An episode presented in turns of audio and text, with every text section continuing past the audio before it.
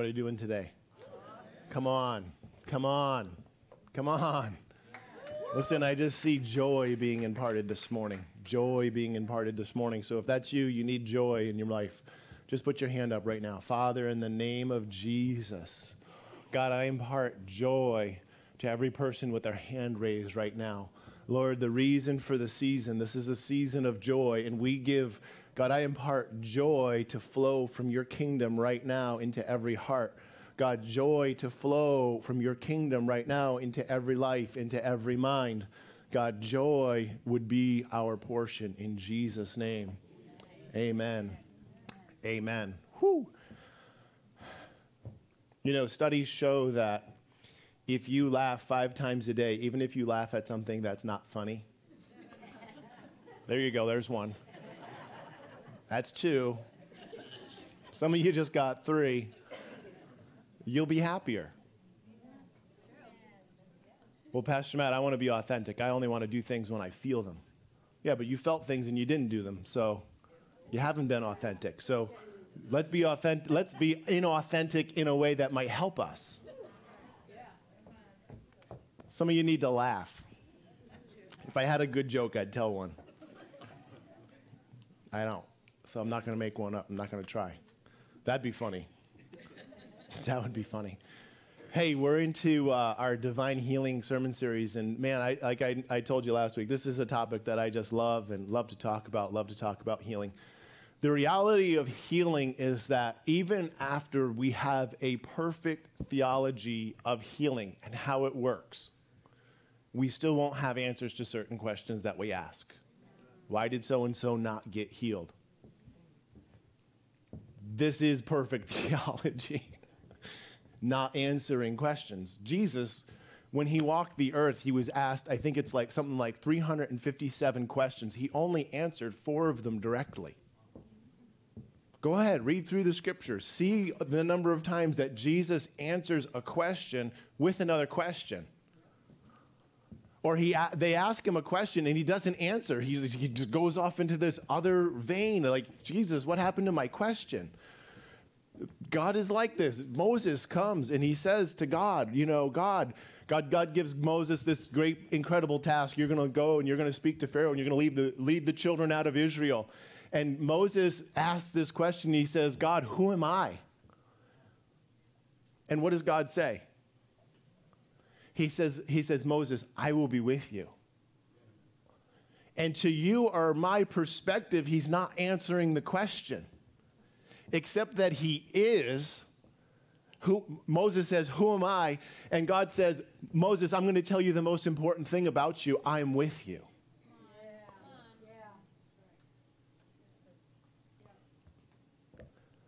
God says to Moses, I'm going to tell you the most important thing about you. Moses, I am with you. Uh, how many of us, don't raise your hands, how many of us struggle with identity? The, the, the, chances is that it's most of us. I know this because I've had conversations with many of you. I've had conversations, with, and, and I know that identity is a huge struggle for a lot of people. But what we have to understand is that the most important thing about us is that God is with us. God is with you. God is with me. Read throughout the scriptures. Whenever God says to somebody, right, there's all these times where Jesus says to people, he says to Moses, I am with you. Says to Gideon, I'm with you. Says to this one, I'm with you. That one, I'm with you. I'm with you. I'm with you. I'm with you. Whenever God says, I'm with you, it always came right after they were given an, or before they were given an impossible task. Here's what you have to do go and heal the sick. I can't do that. That's okay. I am with you. Go and preach the gospel and save the whole world. This is what God's given us to do. I can't do that. That's okay. I'm with you. I am with you. I am with you. And so it's in my weakness that he's made strong. You, you guys are sitting here today and you're like, I can't ever heal anybody. That's right, you can't, neither can I, but people are being healed in this church. How is that happening? Because he is with me. And in the same way that he's with me, he's with you. He is with us. And this needs to be the focus of our efforts is that we need to know and we need to remember that Jesus is with us. Oh, man, ah, I'm fresh. Fresh today. This is good stuff. All right, let's go. Here we go. Matthew 10, 7 through 8. Uh, we're gonna today's sermon title it is today's sermon is entitled Heal the Sick. And he said, As you go, preach, saying, The kingdom of heaven is at hand. The kingdom of heaven is right here, it's before you. Heal the sick, cleanse the lepers, raise the dead, cast out demons. Freely you have received, freely give. He didn't even say pray for the sick. Now, listen, once in a while you'll hear somebody pray for the sick. They're not wrong. It says in the book of James, the prayer of faith will heal the person. So you can pray for people to be healed. But what Jesus is saying here is that I've given you authority, I've given you my authority. So when you go, command sickness to go, command healing to come. We have to understand that this is the authority that we get to walk in as believers when you go, say, and it's in quotes, the kingdom of heaven is at hand. Tell people that the kingdom of heaven is here before them. And then, once you've told them that, heal the sick, cleanse the lepers, raise the dead. I can't raise the dead, I know. He just didn't give me anything else to do. This is what he told me to do. Cast out demons. Freely you have received, freely give. We'll keep going. Acts 10 38. G- here, Peter is talking to Cornelius in the house of Cornelius and all the people that are in his house. And that's a whole side message that, but I want to highlight this one scripture, Acts 10 38. Jesus is preaching about Jesus. He's preaching about Jesus coming, about what Jesus has done. And he tells Cornelius and his household in one sentence what Jesus' mission on earth was how God anointed Jesus of Nazareth with the Holy Spirit and with power, who went about doing good and healing all who were oppressed by the devil, for God was with him. God was with him. God's with you. God's with me. God anointed Jesus of Nazareth. God anointed God as if God needed an anointing, except that Jesus, when he did all of his miracles here on earth, didn't do them as God, he did them as a man in full communion with God. If Jesus did the miracles as God, I'm still impressed. It's still amazing. But I have no right to expect that I can enter into those things because there's certain things that God does that are reserved only for God.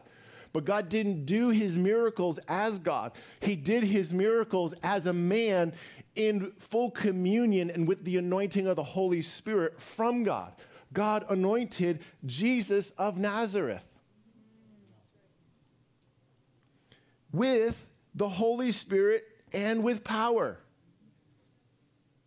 Now, he's not saying that they're two separate things. He's not saying Holy Spirit and power. No, he's, he's highlighting one aspect of the Holy Spirit.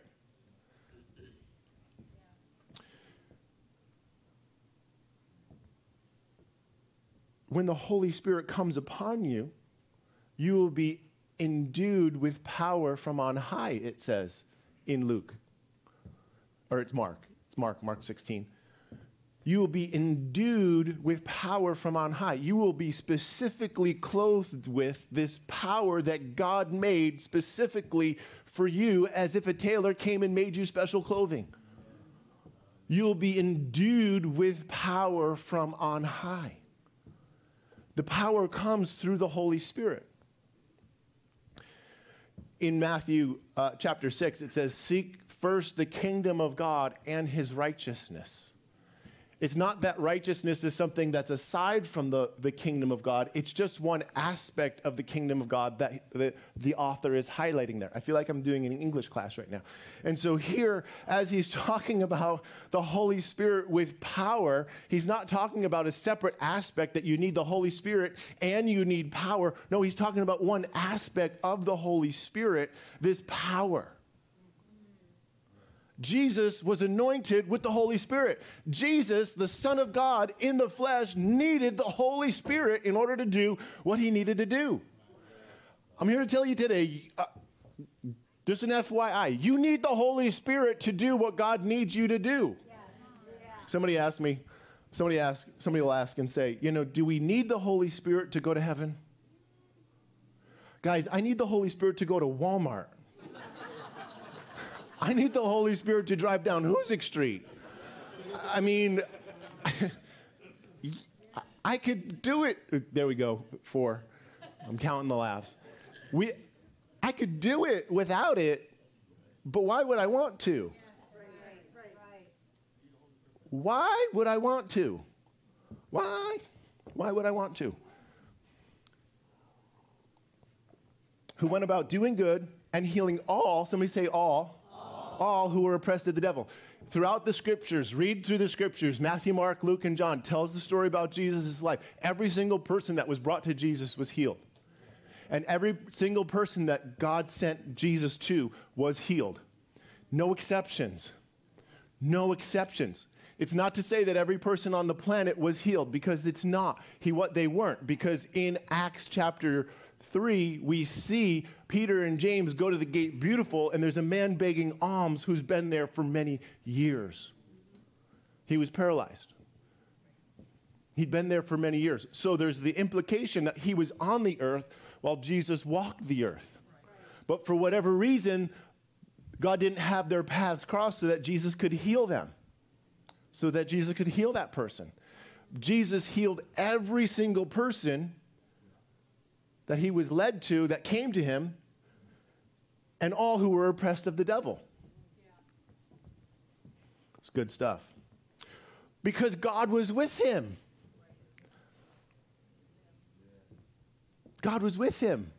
Paul says, I will glory in my weakness because when I'm weak, he is strong when I enter into and I sign up for stuff that I can't do, God has to show up. Faith is spelled R I S K. Faith is spelled R I S K. Go ahead, get out there, take the risk, see what might happen. There's, an, there's a fantastic story. Um, of Jonathan and his armor bearer, and Saul had, you know, messed it up again. And God says, you know, you're all dead. And Jonathan's sitting there at night in their tent with his armor bearer, and uh, they know that, you know, battle's coming the next morning. They're greatly outnumbered, like some odd thousands. I don't even remember the number. And uh, they're greatly outnumbered. And Saul, uh, Jonathan says to his armor bearer, hey, let's go come on, we're going to go out. We're going to find one of these little camps of the, of the Philistines, and we're going to go and uh, what we're going to do is, you know, they're hidden out in the clefts of the rocks of the hillsides. And so we'll yell up to them, and if they say to come up, then we'll go up. But if they say, okay, we'll be down, then we'll wait for them to come down. And this is the plan. it's not a good plan. Middle of the night, two against who knows how many, probably a dozen or 20 or more. And uh, this is the plan but God was with them. They, they took a risk. They took a risk. And here in the midst of the story, things begin to heat up. God says to Gabriel, Gabriel, this is going bad, but right now I see something. Get my popcorn. Because this is, this is getting good. And I like what I'm seeing. Some of you just got number five. That's good. You're about to be happy. And so Jonathan and his armor bearer, they go up, they fight these Philistines on this cleft of the rock, and they fight and they win through unsurmountable odds because God was with them. And then something extraordinary happens. Then God sends his angel, and in, and in one night, one angel slew 185,000 soldiers fit for battle. Come on, and God brings about a mighty victory. Why? Because somebody took a risk because somebody took a risk. Come on, I'm ready to start taking risks. I'm sorry, I'm ready to start stepping out by faith. I'm ready to start praying for the sick, knowing that I have no power in me to heal other than the fact that the Holy Spirit is upon me and God has anointed me and God is with me. It's enough. It's more than enough. All right. John 14, 12. Most assuredly I say to you, he who believes in me, the works that I do, he will also do, and greater works than these will he do because I go to my Father. There's the invitation, guys. Jesus says, Every single work that I've done, you get to do. And, and, and greater works.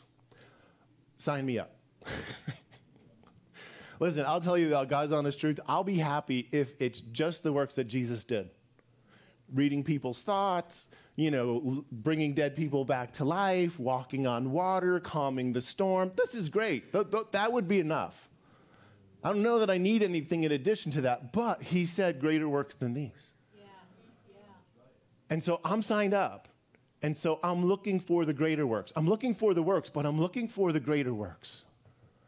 I believe that we have been anointed with the Holy Spirit so that we can go and we can help others. God does this. This is what He does. This is why He did it. He did it so that we can go and we can preach the gospel of the kingdom with authority. So that when we preach and we say, hey, the kingdom of God is here, Jesus is real, God is real, the kingdom of heaven is real, power and authority come out in Jesus' name proving the words that we speak. Jesus said, If you don't believe me for the words that I speak, believe me for the works that I do.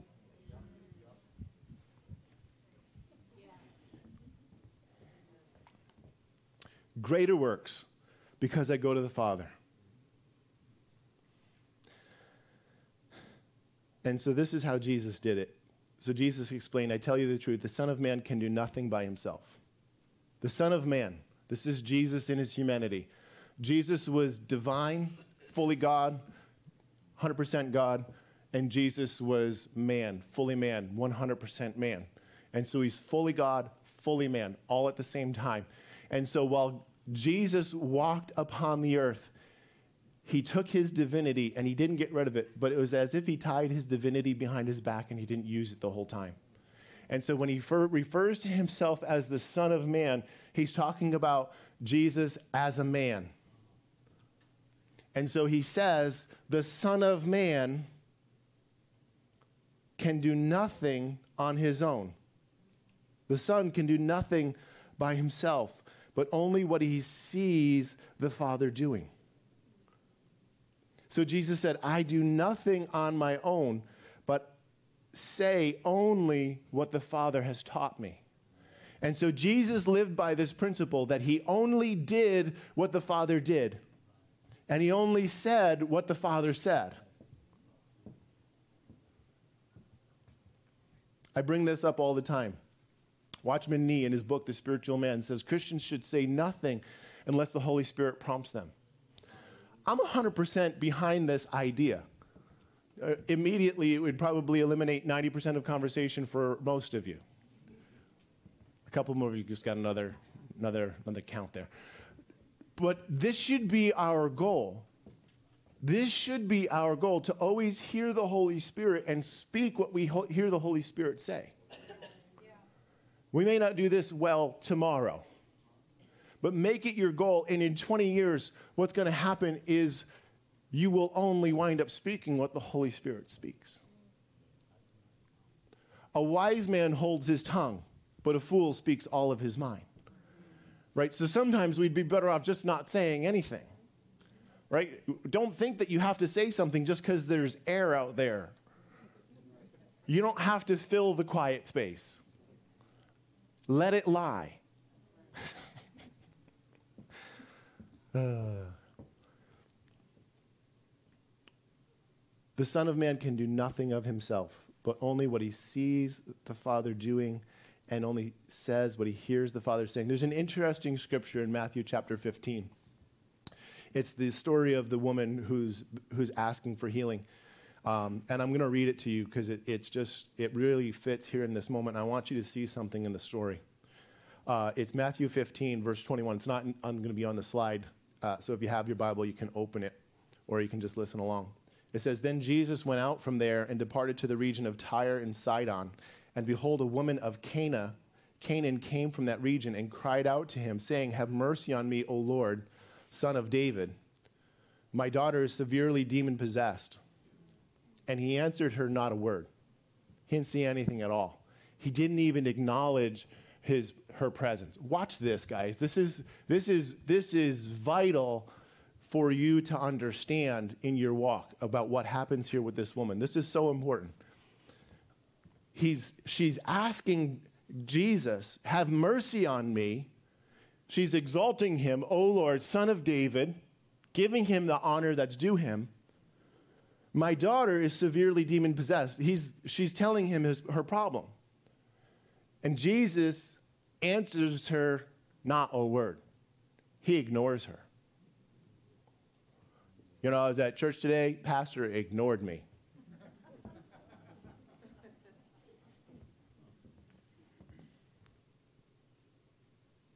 Then his disciples came and urged Jesus, saying, Send her away, for she cries out after us. So then the elders came and got Pastor Matt and told him my problem, and he was still not concerned. Sometimes we need to take these stories and we need to relate them back to our, our own lives.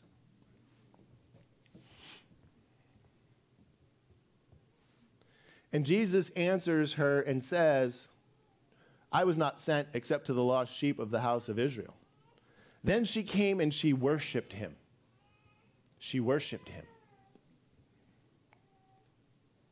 and said, Lord, help me. Could there be a more pure prayer? Lord, help me. Worship, Lord, help me. And what does she say? What does Jesus say? Doesn't get any better. He says, It is not good to take the children's bread and throw it to the little dogs. I was offended by what the pastor said. I'm pretty sure that I've never called any of you in here a dog. pretty sure. A dog. I mean, at least he called her a little dog. I don't. Puppies are kind of cute, right? Except for those little ones that just keep barking. Ah, they're, they're a terror, right? I don't know. And here it is. She says to him, Yes, Lord. And even the little dogs eat at the crumbs which fall from their master's table. Then Jesus answered and said, Oh, woman, great is your faith. Let it be to you as you have desired. And her daughter was healed from that very hour.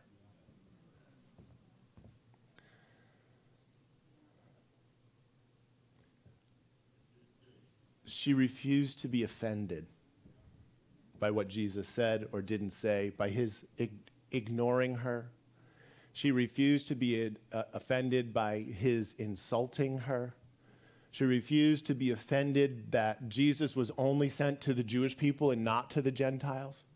She refused to be offended. Offense came after offense after offense after offense. This story is full of offense. Jesus said, uh, Offenses are sure to come, but woe to him who brings an offense. And this story is here in part to show us that if we refuse to be offended, and we simply push through and persist, we will get what we want from, from God. It, it's interesting. Jesus said, uh, faith comes by hearing and hearing by a word of God. And so we could ditch our whole effort. Uh, Jesus said he's not sent to the Gentiles. I can't get my healing. Jesus said he can't do it.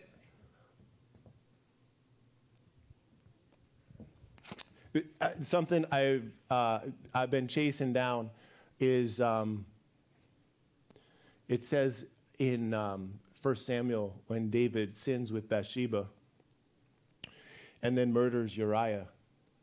And then um, God says to David, The child that you bore will surely die.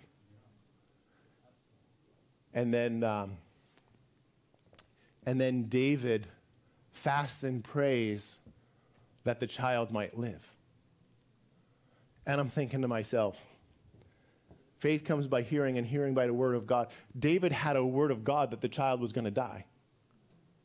And yet he fasted and prayed that the child would live. And so he stood in opposition of God and fasted and prayed that something different would occur. Because he knew that healing was in God's nature he knew who he knew. He knew that he knew that he knew who God was. And he, what did he say? He said, Who knows Perhaps the Lord might.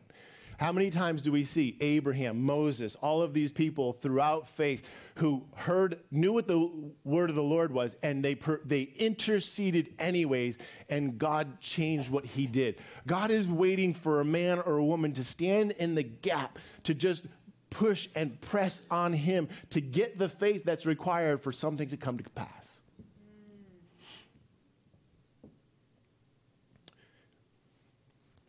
Jesus is here. He goes to this woman and he's doing what the Father told him to do. What did God tell him to do? Go to the, go to the lost sheep of the house of Israel. And what did he tell his disciples to do in the previous chapter? He said, Don't go to the way of the Gentiles. And so Jesus is following his own instruction that he gave to his disciples. He's not ministering to the Gentiles. Why? Because that's what God said to do. I only do what I, I, only say what I hear the Father say, and I can only do what the Father told me to do. But here he is, he's in Tyre Sidon. He's in this place, in this Canaanite woman, this Gentile woman. She comes up and she starts doing something, and she starts moving with faith that Jesus hasn't seen. And he sees the faith that this woman has as she's approaching Jesus and she's refusing to be denied of what she wants. And what Jesus sees is that there's been faith imparted to this woman, and Jesus knows that there's only one place that you get faith.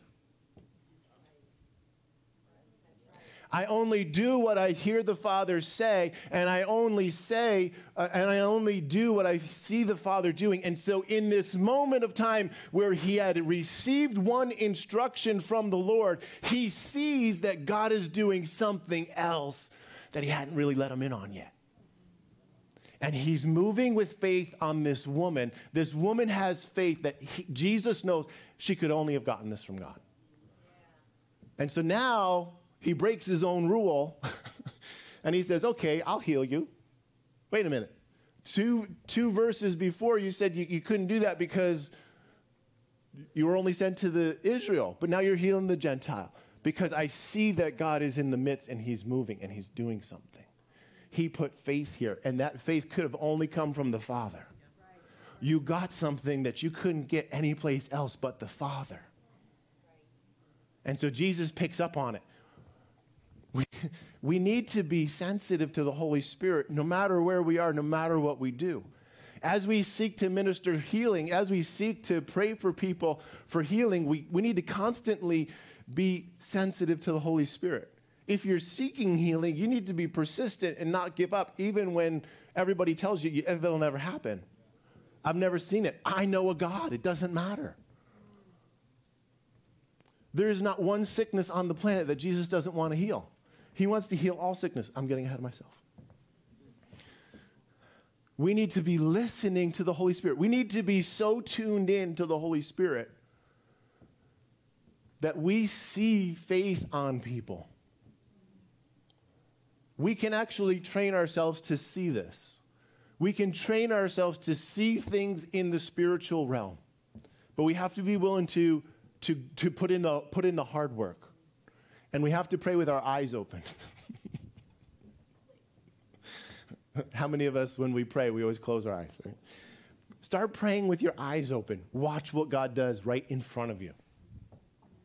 I mean, you don't have to pray with your eyes open all the time. I'm just saying, like, don't be afraid to do it. Matthew 6, 9 through 13. In this manner, therefore, pray. Jesus taught us this prayer right off, first, first bet. You know, I have this firm belief if you simply just read and, and put into practice the Sermon on the Mount, you'd be good. One, three chapters, Matthew 5, 6, and 7.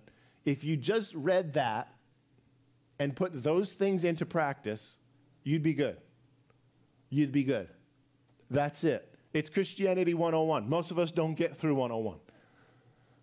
What is it? There's so much in here that we're still struggle with. Forgive one another. Don't be anxious. Don't worry. Right? Don't lust. Don't say you fool. Okay. That was just that was just one short verse.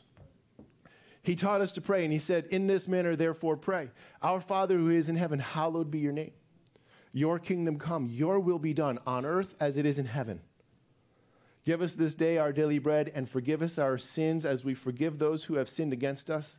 And lead us not into temptation, but deliver us from the evil one. For yours is the kingdom and the power and the glory forever. Amen. What is God's will? God's will is for earth to look like heaven.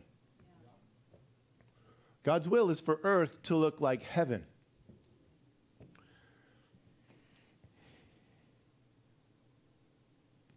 There's no sickness in heaven. There's no sorrow in heaven. There's no death in heaven. There's a lot that's, in, that's, that's on earth that's not in heaven. God created an Adam and Eve, and He put them in the Garden of Eden. He gave them dominion over the whole earth. The Garden of Eden wasn't the whole earth, it was one small part.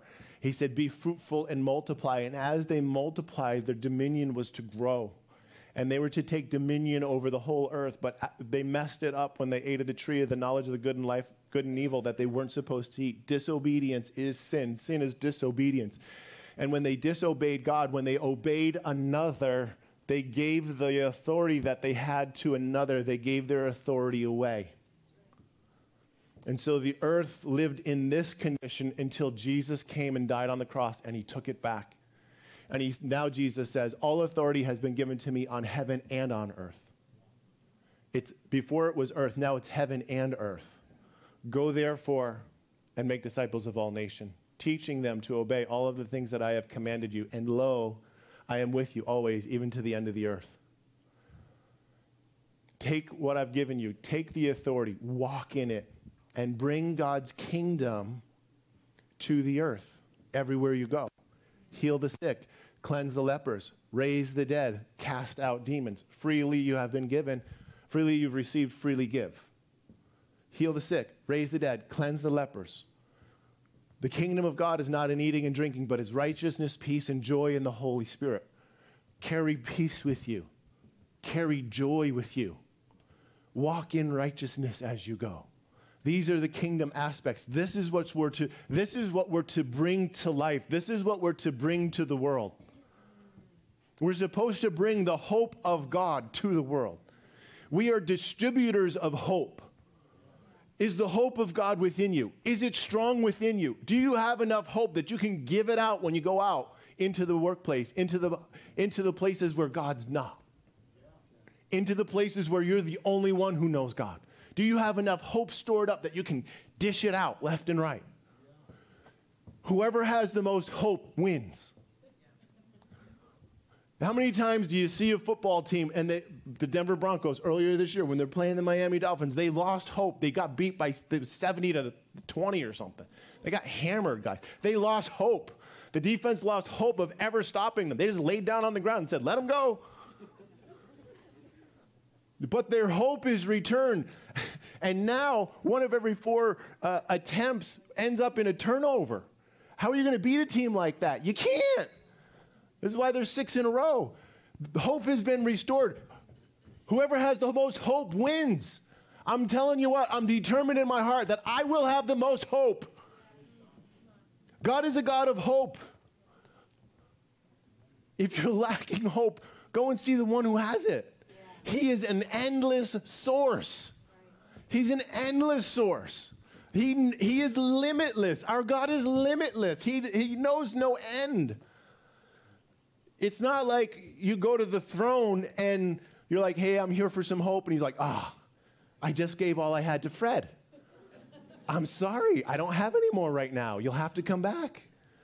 That it, God has never, ever, ever said that.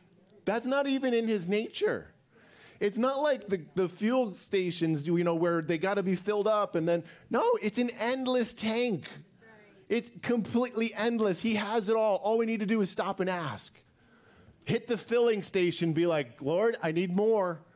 Lord, I know that um, I'm supposed to be full of hope, but it's really, um, uh, it's, it's pretty rough down here. Uh, um, you know, a, a, uh, uh, what's the scripture? A longing fulfilled is a tree of life. How's that begin? Uh, hope deferred makes the heart sick. Hope deferred makes the heart sick, but a desire fulfilled is a tree of life. And so sometimes our hope gets deferred, it gets put off a little bit. But God is longing to fill those desires in us. And when those desires are fulfilled, it is a tree of life. Come on. Come on. Come on. On earth as it is in heaven, there is no sickness in heaven. None. Everyone in heaven is 100% completely healed and whole. That is God's will for all of us here. Some of us, we fight with ourselves and we battle with ourselves. Well, I mean, I don't know. Is it God's will for me to be healed? Yes. I'm here to tell you right now yes. Yes. If you're asking that question, I have the answer. The answer is yes. Is it God's will for me to be healed? Yes. Yes. You can stop asking that question. Is it God's will for me to be healed? Yes. But my sickness? Yes. But you don't know what I did? Yes. Yes. Yes. Yes. It doesn't matter. Yes. Is it God's will? Yes. Yes. It's always God's will. It's never not God's will to heal. We're going to talk next week about a few hindrances to healing. There are some hindrances to healing, why we may not see healing. We'll talk about that next week. But I'm here to tell you today that it's always God's will to heal. If it was not God's will to heal and you went to a doctor, then the doctor is fighting against God.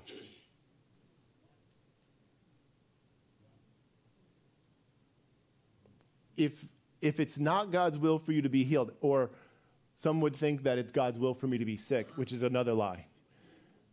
If it's God's will for me to be sick and you go to a doctor, then you're actually fighting God by going to the doctor if you believe that it's God's will for you to be sick. we have to run some of these conclusions that we make into, in our mind to the end to find out whether or not they're real.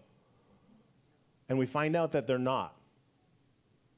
This is something that I do. I have mental exercises, uh, and I run conclusions to their end to see whether or not they're true. And it's very helpful for me. It's not true. God does not want you sick. God is not the author of sickness. And Jesus went about all Galilee, teaching in their synagogues, preaching the gospel of king, the kingdom, uh, and healing all kinds of sickness and all kinds of diseases among the people.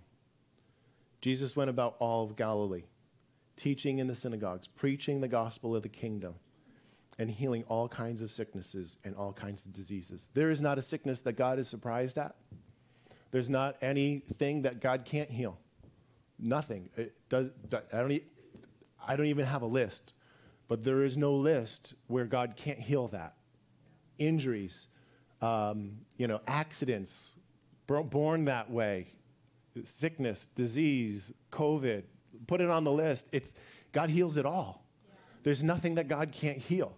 There's nothing too great and there's nothing too small. Uh, you know what? This is just such a little problem. I'm not even going to bother God about it. No. Bother Him. There's that one uh, rom com. I don't even know if you call it comedy. There's that one, um, and he's bother me. That's the line. Come bother me. Right? And the woman's sick, whatever. Bother me. Go bother God. He wants to be bothered by you. He wants to be bothered by you. Bother him. Be, be like the, the, the persistent widow, Luke 18. Wear him out with your continual coming. Luke 18. I'm going to answer her. The, the, the unjust judge says, I'm going to answer this woman lest she wear me out with her continual coming. And then Jesus says, How much more will God not answer his elect who cry out day and night? But the problem is, is that sometimes we haven't cried out day or night. We asked, we asked once, oh, it didn't happen, must not be God's will. No. We read in the books of old that they had healing meetings that would go on for 7, 10, 14, 21 days every night and every day they'd meet together and they'd just keep coming and coming and coming and coming. And some people, they weren't healed until the 21st day of the meeting after being at all three, all day, all long. Why? I don't know.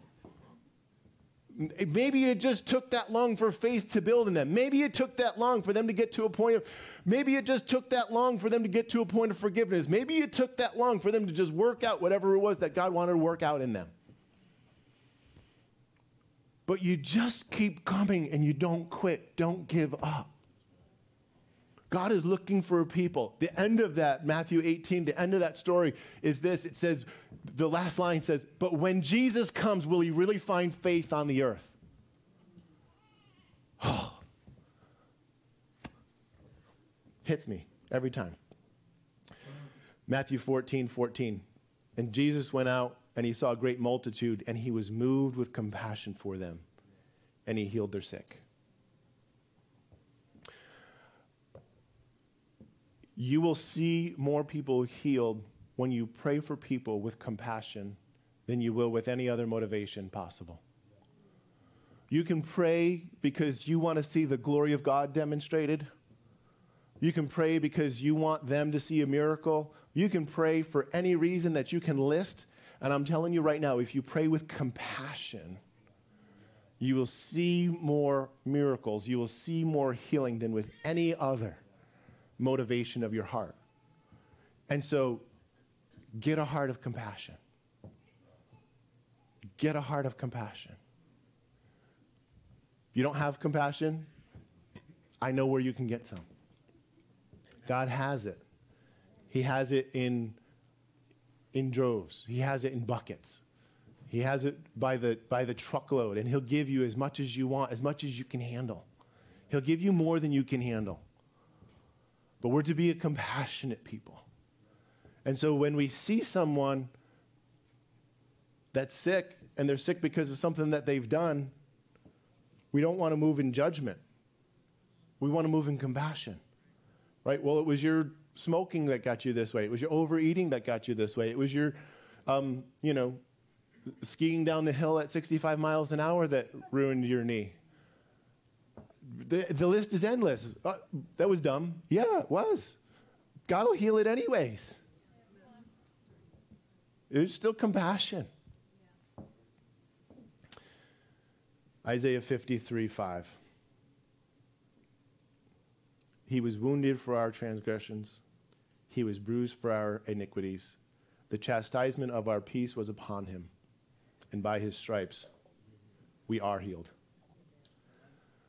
When Jesus went to the cross, before Jesus went to the cross, he was whipped 39 times with a whip called the cat of nine tails, and it would tear flesh out of the body and it's excruciatingly painful. And the reason they did 39 lashes is because it was thought that 40 would kill you. It says that when he, after he was beaten and whipped, that he was unrecognizable. And so Jesus didn't have to take those lashes for him to go to the cross and take the sin of the world upon him to bring healing. I'm sorry, to bring us salvation. He could have gone to the cross without those lashes and he could have brought salvation to us.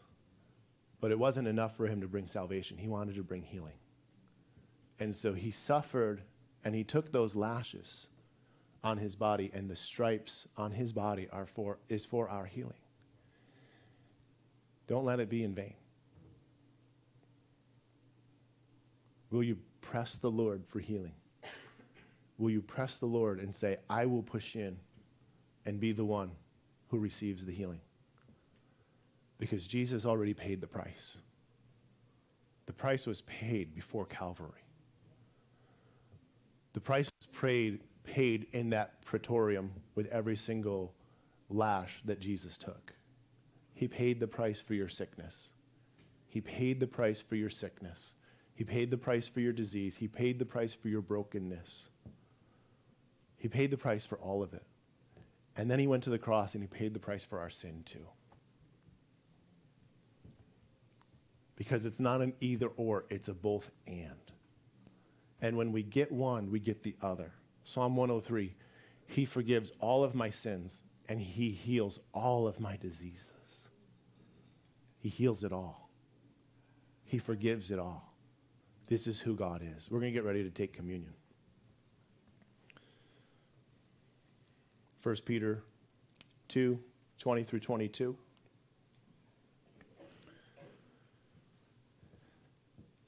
It says, What credit is it if you are if when you are beaten for your faults you take it patiently? But when you do good and suffer, if you take it patiently, this is commendable before God. For to this you were called, because Christ also suffered for us, leaving us as an example that you should follow his steps, who committed no sin, nor was deceit found in his mouth. Who, when he was reviled, he did not revile in return. When he suffered, he did not threaten but committed himself to him who judges righteously, who himself bore our sins in his own body on the tree, that we, having died to sins, might live for righteousness, by whose stripes you are healed.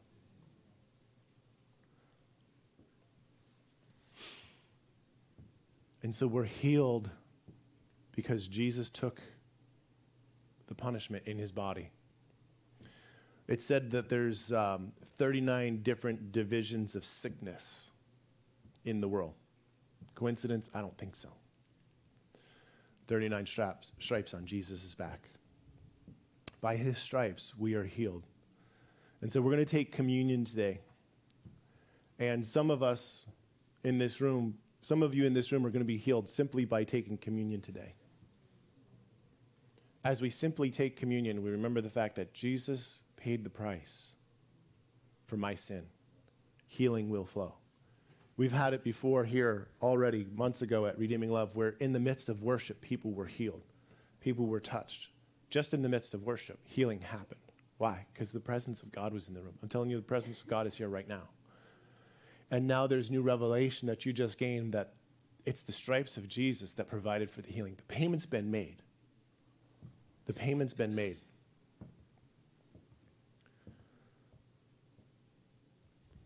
if I were to have all the money that I needed to and more, and I were to go down to the car shop down here, Mohawk Honda, and I were to buy and pay for a car, pay for the insurance, pay for gas for, for 10 years, and I handed you the card and said, hey,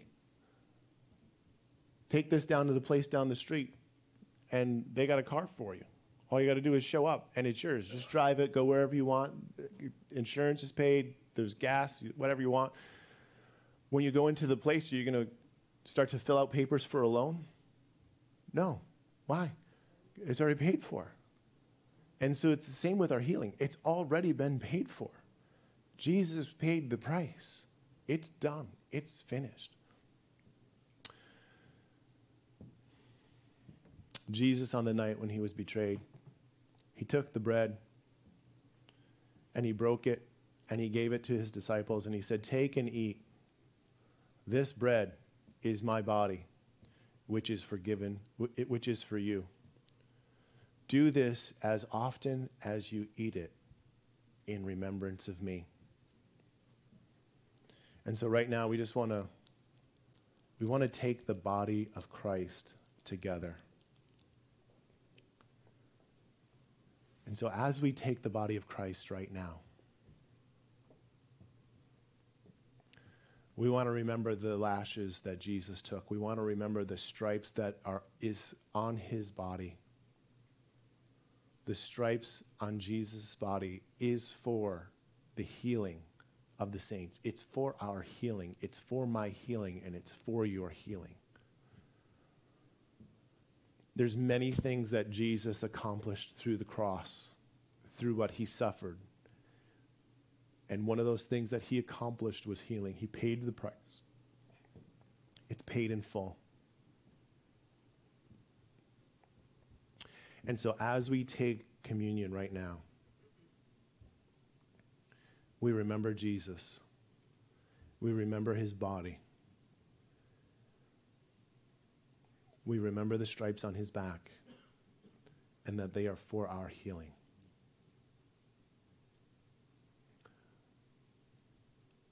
God, we take this together and we remember that the payment has been made in full.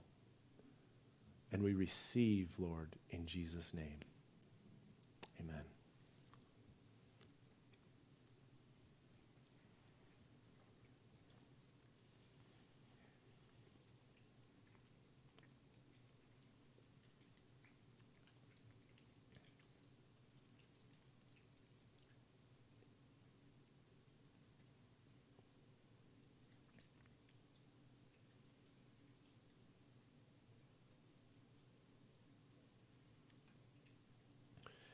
In the story of the parable of the sower, sower goes out to sow seed, and some seed fell upon the path, and some seed fell upon the stony ground, and some seed fell among the thorns, and some seed fell upon the, the good ground. And each one of the seeds, it was eaten up. It grew up fast and it died. It grew up, but it, it didn't um, bear any fruit because it had all the, the cares of the wor- world and the strife of life. But the seed that fell on the good ground grew up and produced 30, 60, and 100 fold. And one of the things that you want to notice is that the difference between the, the seed that fell on the, sto- the stone or on the, on the rock or among the weeds, and the difference between that and the seed that fell on the good ground is that the good ground was able to receive well. And so we need to learn to become a people that receive well.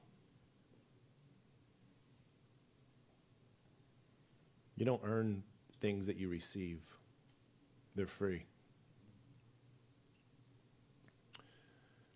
Lord, we just, we come tonight, or Jesus took the cup. As he was seated with his disciples, he took the cup and he said, This cup is the new covenant in my blood. As often as you drink this cup, do this in remembrance of me, for this cup is for the remission of sins. This is the new covenant in my blood.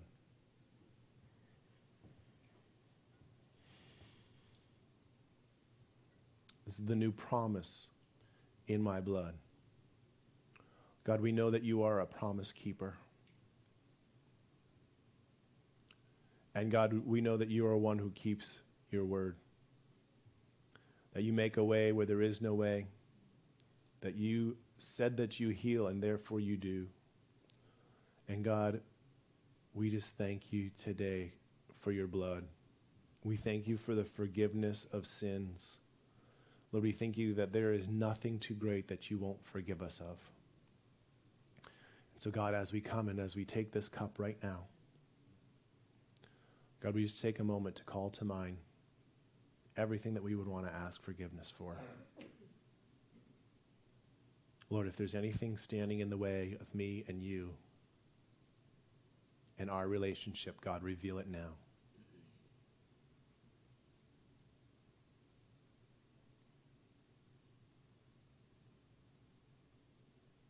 Jesus. In Jesus' name. We'll take it together.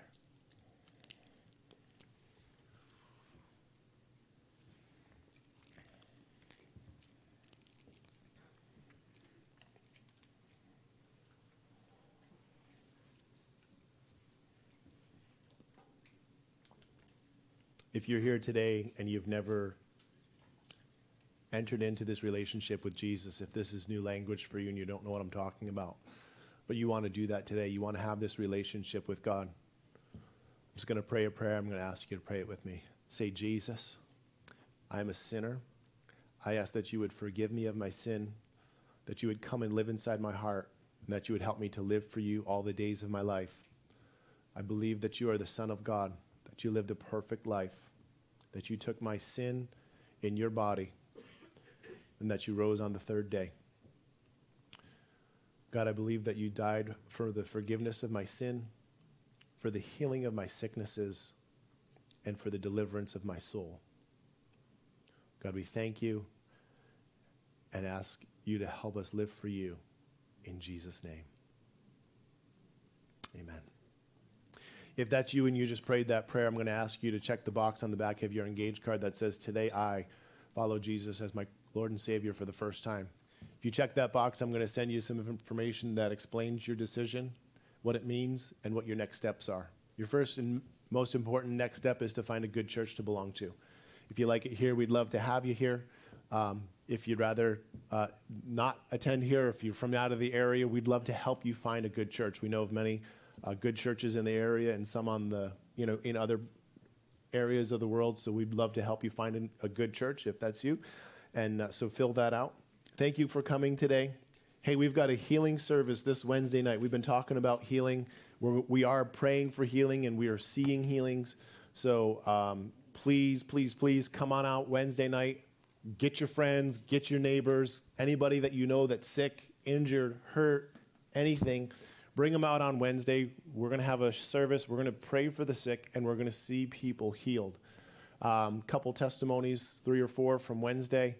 Uh, last Wednesday, we saw some people healed, so we're going to see it again this Wednesday. I, I believe that the number is going to increase, and uh, we'll see you guys here next Sunday. Um, offering. Come on up, receive the offering today. Uh, and one word of knowledge before I turn it over to Lauren. There's a word of knowledge for lumps on the back of the neck. So if that's you, come on up and let our prayer teams know who will be up here later uh, that that's you, and we would love to pray for you if that's you. Lumps on the back of the neck.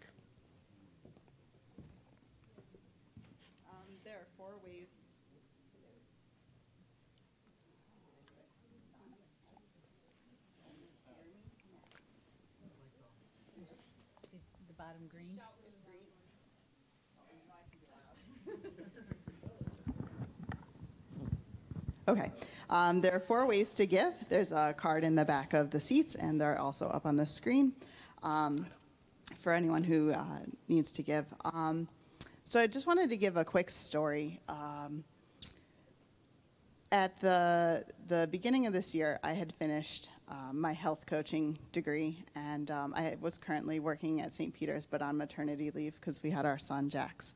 And um, my goal was to, you know, have a, an, an, an infant and, uh, you know, start my own business and, you know, all the things. Yeah. So, um, but really, I didn't want to go back to um, working in the lab. I wanted to do, um, you know, the health coaching. And so when it came to August and my maternity leave was up, and I was like, um, I, I had a goal and I, had, I wanted a certain number of clients and um, to meet our family's finances. And I was like, okay, God, like, I haven't really had time to do this. And I wasn't at the number, so I'm like, okay, like, I guess I'm going back to um, the lab. And, like, that's fine. I, I liked my job, whatever, but that's not what my plan was. And so I was really unsettled about it. I had contacted my boss and everything, and I was like, all right, this is the day I'll come back, blah, blah, blah. These are the hours I'll work. And he was like, fine, that's great. And then I was like, just not, I didn't have this peace. And so I needed to make sure that it was uh, unsettled from God and not because it wasn't my plan. So I was up at like two o'clock in the morning and I was like, okay, God, like, I need to know. Like, I'm about to start work in a week. I need to know if this is you telling me not to go back or if it's just my, you know, me not wanting to. And so I opened my Bible, and the verse, first verse I just looked at, it said, trust God. And I was like, okay, well, there's that. and then the next week, um, or not even the next week, a couple days later, somebody randomly that I didn't even know called me about health coaching. And I was like, okay, so you can bring me random people. Got it. I don't have to do anything. And so I talked to, it over with Barrett. And we agreed that, you know, God was allowing me not to go back to the lab. So I called my boss and I was like, hey, just kidding. I'm not going to come back. but he understood. He, he knew what my, my goals were and we were friends. And so, so we didn't go back. But then there, there was the whole like, okay, so I don't have the clients to meet our bills and I'm not going to work. And so I was like, okay, God, I am not stressing. I'm also not sleeping, but I'm not stressing. No, but so so we had seen God work in our finances in previous years, and so I I was a little anxious about it. I won't lie, like that's you know the truth. And so like when the math doesn't add up, the math doesn't add up, and so I was like, okay, God, but I really do trust you, and I really do believe you've done this before. And can I tell you that month after month after month, and I'm we are still in it. And like I will tell you, you know, most people like to talk about you know the things they've been through, and this is something we're still in.